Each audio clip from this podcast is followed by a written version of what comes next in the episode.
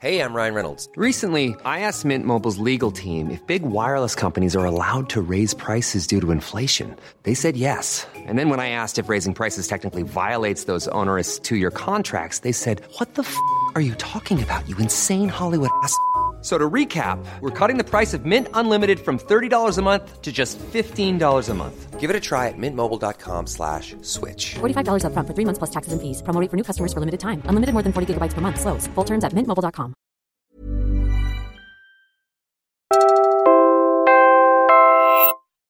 Happy Love Month! You're about to hear an episode from Meet LGBTQ, a series we made last year celebrating love and pride. Stick around till the end to find out how the couple is doing now, nearly a year later. Have you ever fallen in love with a friend? I've always wondered why many of us think about all the things that could go wrong. Like, what if it doesn't work out? What if we break up and things go awry? Will we end up hating each other? Will I lose them? But this time, we'll be telling you a story about two friends who found their way to each other through trust, love, and communication, all cultivated by a beautiful friendship. Welcome to Meet LGBTQ, a special series by Puma Podcast to celebrate love and kilig in the queer community. We're now on our second season, and I'm your new host, Presh Capistrano.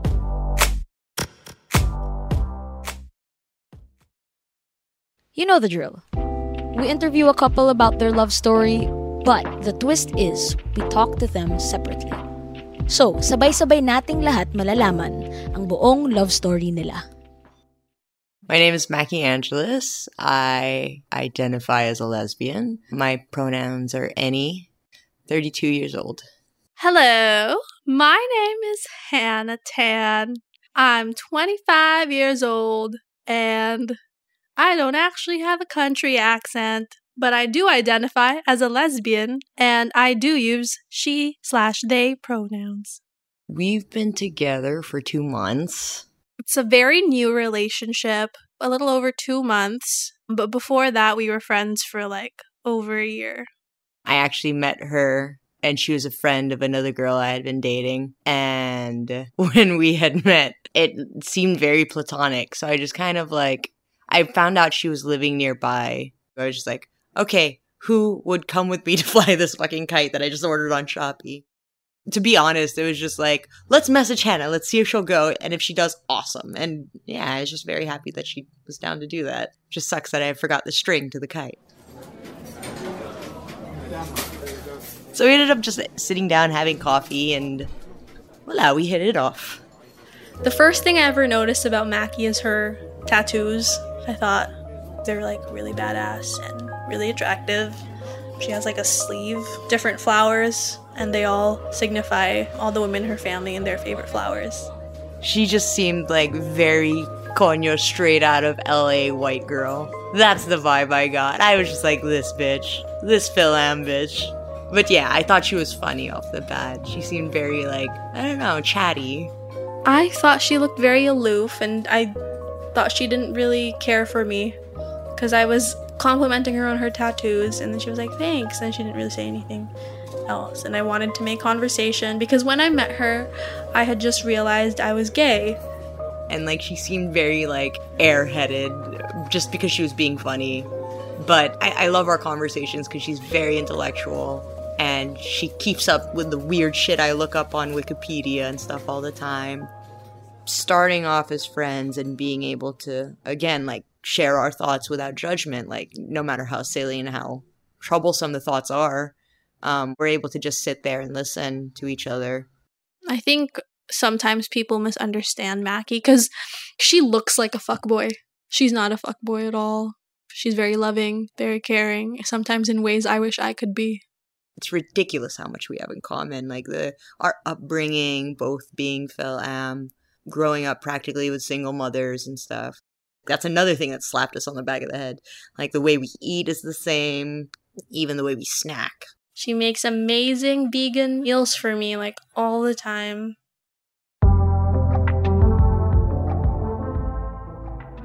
And there were just these moments where, like, and one night I stayed over here and just She put up karaoke because she didn't want me to leave yet. And she knew that if I saw the songs I like to sing, like I wouldn't want to leave. So she left it on. And then, like, I bought her ice cream. And then there was a moment I was like, I'm really tired. I want to go home. Why am I still here? Like, why am I buying Mackie ice cream? It's a very classic sapphic story. Like, are we dating? Is this a date? yeah. There was this one moment we had when I was listing all of these things I liked about her as a friend, and I said all of these things about her. And then she started naming off all these beautiful things, like how, you know, I hold space for her and I can really empathize and show up for her in ways.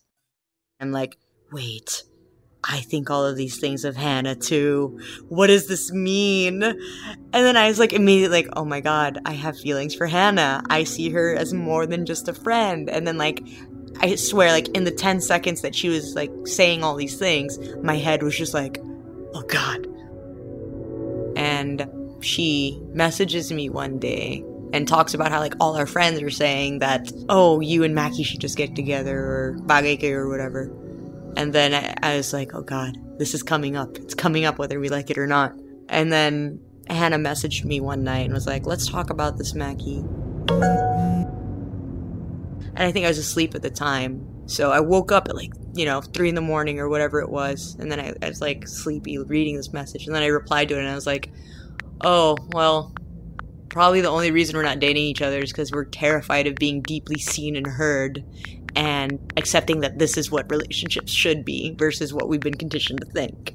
And we joke about it now because the only reason we really weren't dating was we weren't recognizing safety and security because we were used to instability in relationships. And like, we for real asked each other, okay, why aren't we dating? And then the next day, you know, we we talked about it. Like she called me and I was on the way to a wedding and we were on FaceTime in the car. And then she was just like, we, we both sat there like, what do we do with this information now? And then later on in the afternoon, I came over to her house and there was suddenly a weird vibe that we had never experienced before because we had the conversation already. It was already out in the open and then it was just kind of existing. And I was like getting kilig being around her and I realized I was suddenly just uncomfortable to just exist around her and that's how I knew I had a crush. And it was so funny because there was like a hole in my pants that day and I didn't know it was there. And there was like this weird tension because I asked her to fix it. I was like, but I don't have pants. How are you gonna fix the hole? and I literally like presented the side of my jeans to her. Like, here you go. It was basically like my butt. I'm just like, here you go, fix it. And she was like, you want me to sew those jeans while you have them on? it was so funny. So she was like, get a pair of pajamas from the room.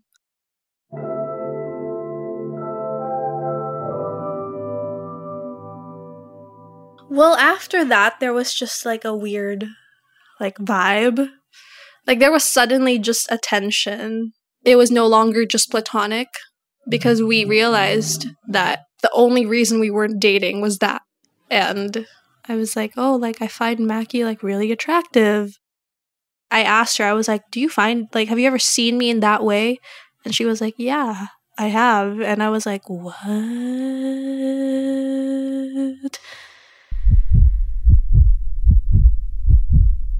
Hannah woke up and she had a dream, and she told me like, "Oh, I had a dream. It was kind of weird," but she didn't really go into detail.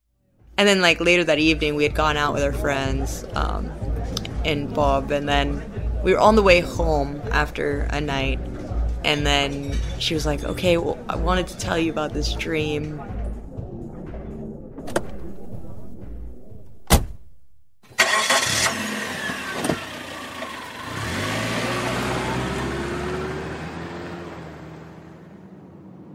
He was like, "Yeah, I had a dream that you were like above me, and you asked me if I could be your if I, I could be your girlfriend." Um, and then once she told me that, I, I looked at her like we were at a at a red light, and I looked at her and I was like, "Well, do you want to be my girlfriend?" It was like I could, was continuing the dream for her. We were at the red light and she wanted to get out of the car, so like she's like fumbling with the door, and she was like, I was like, "What are you doing? Just, just what what what did I do? What?" and then she just yeah, she laughed it off. We both laughed it off. And I told her about the dream that happened, and then when she I told her that she was like, "Okay, do you want to be my girlfriend?" And I was like, "What?" And then I paused for a bit to be like, "Okay, let me think." But I knew I was gonna say yes. I was like, "No, yeah, like fuck yeah, I'll be your girlfriend."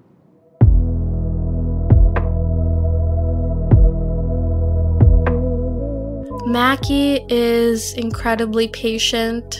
She is kind. She is very self aware. She genuinely wants to help other people and do good for the world. She's an incredible friend. She is compassionate, very committed, loving, and um, very intelligent. She is really brave and she goes for it in life, and I really admire that about her. Her, like, adventurous, free spirited self. She holds space for a lot of people in a way, and she deeply understands people and deeply listens. And she helps me see the humanness in people. And that's why I think our relationship is so beautiful. And we always say that to each other. Like, we have a really beautiful relationship because we learn all of these things about each other. And, like, relationships, this is also something she taught me. Like, relationships can be really triggering because they mirror you. And anytime you're very annoyed by someone, it's because a part of them fundamentally reminds you of something you still struggle with with yourself.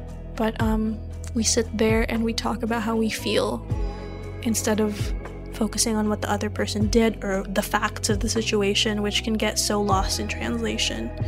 Because I think something I'm learning is the goal of like resolving like it's not about the fact that like you're having conflict it's about like the repair because relationships will always go through rupture but it's pausing she tells me like the best way i can take care of myself I, I can show up for her in the relationship is by taking care of myself i think her being able to name her feelings about things shows me stuff about myself and, and the same thing back and forth. So every time we have conflict and yeah, like I said, when you're in relationship with someone, it brings up more of your inner trauma or your, your past trauma. It's not actually this person in front of you that's causing these things to you or causing this pain to you. So yeah, we're grateful for the conflict that we go through because, you know, after it, we're just like, holy shit, um, now I know this deeply intimate thing about you that, you know, I'm technically the only person that knows about because you've just now processed that thing. So it's, it's very fascinating to grow on our own, but then grow together as well.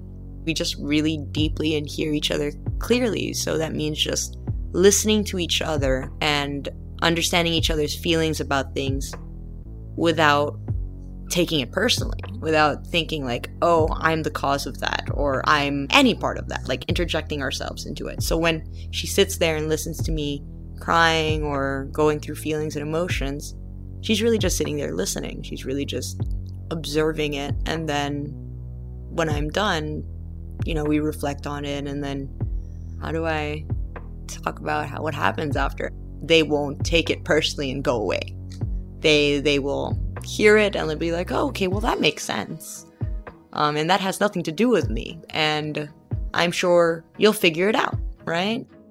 So it's like pausing to literally breathe and be present and see your thoughts for what they are as just narratives and not reality, and then focusing on how you feel.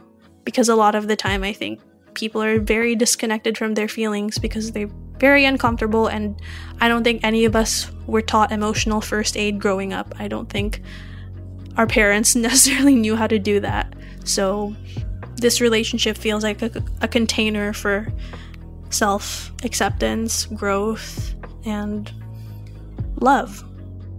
She doesn't feel the need to fix me. There's no need to do anything about what my feelings and emotions are. The way she shows that she loves me is very is very simple. She just allows me to exist. And I, I find that beautiful. And in that, I find safety and security, you know?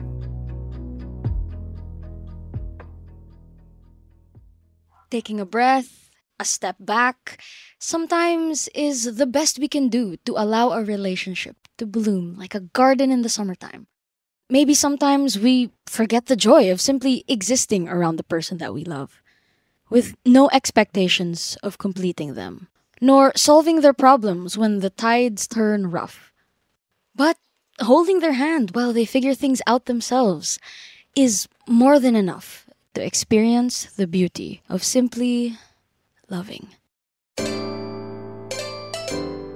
And that was the first episode of Meet LGBTQ Season 2. Ikaw, may Meet LGBT Cute ka rin ba? Tweet us your story at Puma Podcast PH. Again, I'm Presh Capistrano, Puma Podcast. This episode was edited by Joe Salcedo. Don't forget to subscribe on Spotify, Apple Podcasts, or Stitcher. Thanks for listening.